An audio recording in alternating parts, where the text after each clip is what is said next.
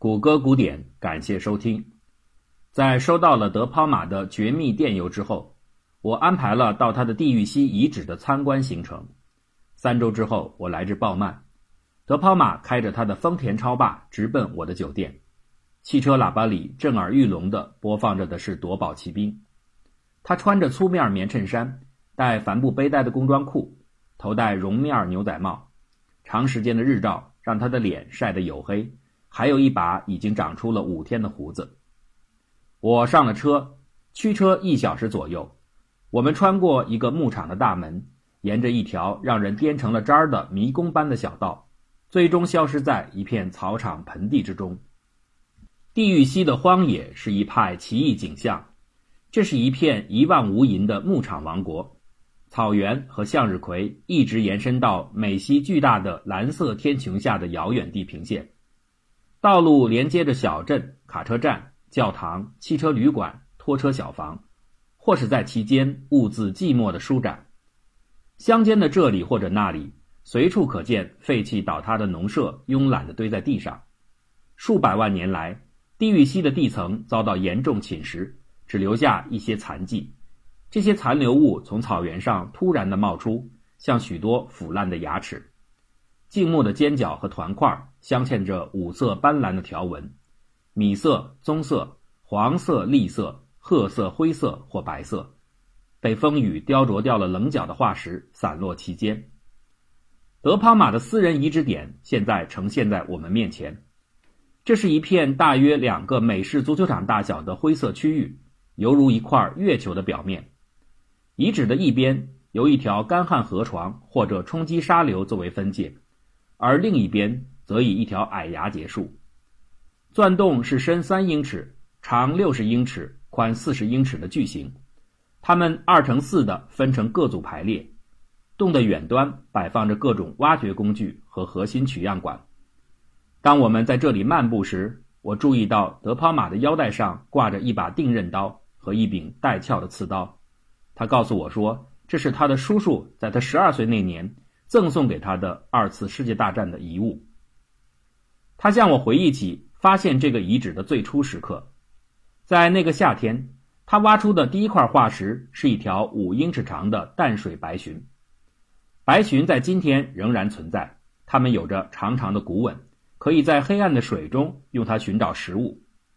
当德抛马取出这块化石时，他在其下方又看到了一枚来自苍龙的牙齿。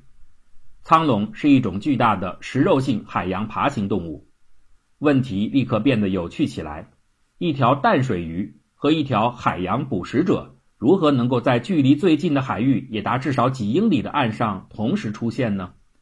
在那个年代，原始的墨西哥湾一直向北延伸进入北美的部分地区。形成一个被称为西部内陆海盗的潜水体。德帕马很想搞清楚这个问题。第二天，他又发现了另外一条宽约两英尺的海鱼的尾巴，看起来它像是从鱼的身上硬生生地撕扯下来的。德帕马解释说，如果鱼死了很长时间之后，尾巴会因腐烂而裂解，但是这条尾巴完好无损，所以德帕马推测。我知道它是在死亡发生的前后被运送过来的，就像前一天的苍龙牙齿一样，它们都以某种方式从其所在的海域到达了内陆数英里远的地方。当我刚刚发现这一点时，我想绝无可能，这不可能是正确的。德帕马说，在这一点上，我有百分之九十八的信心。这些线索可能预示着一个惊人的结论，德帕马目前还没有做好接受的准备。接下来的一天，德帕马注意到沉积层当中保留了一些干扰的痕迹，那是一个微型的撞击坑，直径仅有三英寸，似乎是由天空坠落的小物体砸落泥泞的表面形成的。在化石记录中，曾经发现过由冰雹撞击泥地造成的类似地层，可是当德帕马把这个小撞击坑的横截面追溯式的挖切出来之后，他惊讶地发现。待在这个微型火山坑底部的小东西，并不是冰雹，而是一个直径约三毫米的白色小球，它的名字叫做玻璃陨石，还记得吗？前面这个名字已经出现过。玻璃陨石是古老的小行星撞击地球的标志性产物。随着德抛马继续挖掘，另外一个小撞击坑的底部也出现了玻璃陨石，接着是下一个，再下一个。经年日久的玻璃会变成粘土，所以这批玻璃陨石中的大部分已化为粘土，但仍有一些保留了玻璃质地的核心。不久之前，德抛马曾在上层的土壤覆盖物当中已经找到了大量的微型玻璃陨石。如果说那些个遗迹还可以解释为是水流从别处搬运而来，现在这批微陨石。全都陷在了自己当初坠落时所砸出的环形坑内，这没有什么别的好说。德帕玛确信，这里记录的就是那个史无前例的大灾难发生的正日子。他肯定地说：“当我看到它，我就知道这不是什么洪水沉积。我们不只是靠近了 KT 线，这整个遗址根本就是 KT 边界。”通过对这里的地层调查。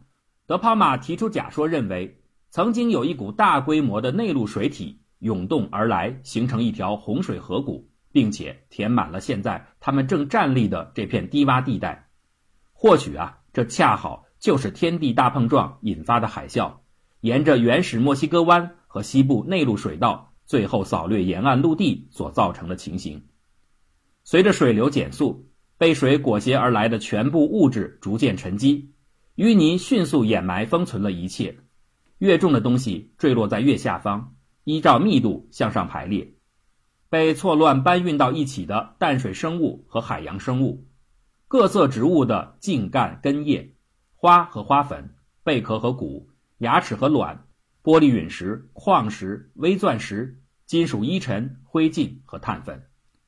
随着这一过程，空中的玻璃团块。也跟随着类似降雨或降雪的天象加入其中，从较大半径渐至较小尺寸，直到变为细碎的粉尘。这些沉积物为我们保存了完整的 KT 事件。通过这个矿点，我们可以绘制出白垩纪灭绝当天发生的一切。德抛马说：“如果他的猜想是正确的，那么这个遗址在科学上的价值无疑将是巨大的。正如后来参观过这里的挖掘工作。”并为此感到震惊的沃尔特·阿尔瓦雷斯所评价的一样，这是一个真正的奇观，一个能够揭示大碰撞真相的前所未有的最佳地点。看完这里的挖掘，德帕马向我引荐了他的现场助手——棕榈滩博物馆的指导鲁迪·帕斯库奇。这是一个五十多岁、满身肌肉的男人，穿着无袖 T 恤、防蛇迷彩靴，戴着满是尘土的地笠帽，没有胡子，脸也是黑的。他们两人整理好用具，在探洞的底部继续探测三英尺高的遗址壁面。在粗挖阶段，德庞马喜欢使用小尖刺和一把手持式的钉子镐。这种钉子镐也叫做马狮镐，是由19世纪耶鲁的古生物学家奥斯尼尔·马狮推广开来，并因此得名。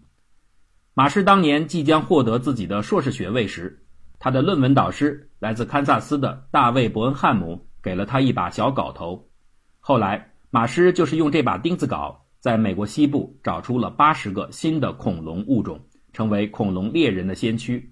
马师镐因此名声大噪。对于精细开挖阶段的工作，德庞马喜欢使用艾克斯艾克拓品牌的斜刃刀和一把刷子，这是大多数古生物学家的精挖作业标配，也是他的父亲送给他的牙科用具。沉积带由数十层薄薄的泥沙组成，越往下是越显混乱的沙带和砾石带，其中包裹着较重的鱼化石、骨骼和较大的玻璃陨石。该层再向下是一片坚硬的砂岩表面，这是白垩纪时期的基岩，其中的大部分已被洪水冲刷得非常平滑。古生物学研究绝对是一项令人抓狂的工作，其进展之慢往往要以毫米计。我眼前的景象就是如此，在烈日的直射下，德抛马和帕斯库奇得趴在地上，眼睛紧盯着寸许开外的泥土墙面，目光不断游移。每一次，德抛马都会用斜刃刀的刀尖戳进沉积带的薄层内，撬出一块硬币大小的样品，仔细查看。如果什么也看不出来，就把它丢在一边。当样品小块不断累积的越来越多。刷子就会把它们搓成小堆儿，小堆儿再变大，帕斯库奇就会用扫帚扫成大堆儿，然后铲到挖掘地点的远处。偶尔会出现一些小型的植物化石，例如花瓣、叶子、种子、树皮，其中有许多仅仅是个泥浆中的印儿，一暴露在空气中就会剥落碎裂。这种情况下，德帕马会迅速地用派利欧棒往上喷涂，胶水会把浸泡过的化石碎片固定在一起，或者也可以使用另外一种技术提取印记，就是把拌好的石膏抹在样品上，这样。原本的印记虽然因为存在期太短无法挽救，但固结的石膏却能把反转了的化石图像保存下来。当这里的蚊子变得疯狂时，德泡马会拿出一根石楠烟斗，填上切瑞卡文迪许烟丝，用打火机点燃，呛人的烟雾缠绕在他的身边。之后他会继续工作。德帕马自嘲道：“我就像一个进入鞋店里的购物狂，我想要一切。”他一边向我展示着一个约两英寸宽的圆形的印记，一边说：“这要么是朵花，要么是只鸡皮动物。我会在实验室里搞清楚。鸡皮动物是一类海洋生物，包括海胆、海星等等。”德帕马迅速地用派利欧棒和石膏处理了这块印记的样品，接着他又在松果种子的附近发现了一片完美的叶子。德庞马随便搂了一眼，不以为然地嘟囔了一句。白垩纪的地蟹，地蟹是一种常用的园林工具，它堆放在花坛和泥土地上，保持水土，同时也维持美观。这种满不在乎的态度，是因为这类样本他已经见得太多了。继续进行当中，德帕马又发现了三个底部带有玻璃陨石的微小陨石坑，他将其剖开拍照，接着又用艾克托斜刃刀挖出了一块棕色的骨头。不足四分之一英尺长，他用手指夹着骨头，用放大镜仔细观瞧。哺乳动物，他说道。当他被埋葬时，已经死了。几个星期之后，德帕马在实验室里证实，这块下颚骨可能属于某种哺乳动物，且与包括我们在内的灵长类有远亲。半小时之后，德泡马找到了一根大的羽毛，他兴高采烈地说：“在这儿每天都是圣诞节。”这位专家用精细的操作剥离出泥层当中这条大约有十三英寸长的清晰的羽毛印儿。这是我的第九根羽毛，也是我在地狱溪发现的第一块羽毛化石。我相信这是恐龙的羽毛，但我不确定。这些都是原始羽毛，大多数都有一英尺长。来自地域溪的这么大的鸟，全都没有这样的原始羽毛。这或许能略略的说明它们来自一种已知的恐龙。可能是兽脚亚目恐龙，也可能是盗龙。一直没有停止挖掘的德抛马不停地说着：“大概我们能顺着这些羽毛找到那只盗龙，但我有点怀疑，这些羽毛也可能是从很远的地方飘过来的。”斜刃刀挖到了化石鱼鳍的边缘，另一条白鲟暴露了出来。这条鱼后来被证明有近六英尺长。德帕马探测了鱼鳍周围的沉积物。以判断它所处的位置和如何才能更好的提取它。随着越来越多的部位露出，我们可以清晰的看见这条鱼的两英尺长的鼻子可能已在某种受力下折断。这或许是它在水流冲击下撞到了被淹没的南洋山的树枝。德帕马注意到，这个遗址点找出的所有的鱼在死亡时都把嘴巴张开。这一点揭示出他们在窒息之前曾经拼命地在满是沉淀物的水底喘气。德帕马说，大部分的死物在沉积层当中是处于垂直的位置，甚至没有来得及翻转到一侧。无论后来把它们堆立起来的东西是什么，现在都已经消失不见了。德帕马小心翼翼地细碎地拾到着白鲟，拨出它的鳍骨，然后是半个硬币大小的皮肤化石。上面的鳞片仍然清晰可见。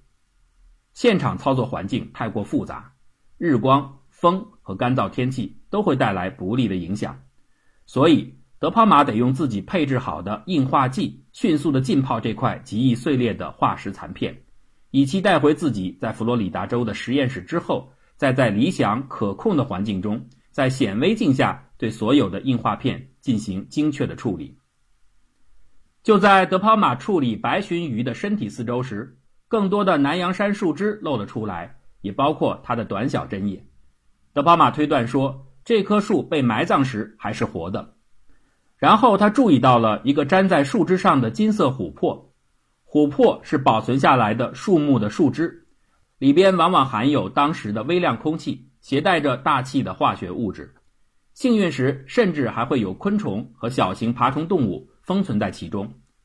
这可是白垩纪的捕蝇纸。我已经迫不及待了，想把它带回实验室。德抛马说：“一个小时之后，他已经把鱼的周遭凿得差不多干净了，整个身体完全包裹在一个四英寸厚的基岩方块当中。我很确定这是一种科学上的新物种。”德抛马下了论断：这条鱼不仅软组织已经成为化石，甚至连它胃里的容纳物都可能被保留到了现在。石膏时间到，德抛马一边直起身子一边说：“他脱掉衬衫，开始用双手搅拌五加仑容量的石膏桶，而帕斯库奇则从粗麻布上撕下一些布条。德抛马拿了两组各四根布条，锯下了两块一英尺长的小片，用它们给沉积物化石的两侧上了甲板。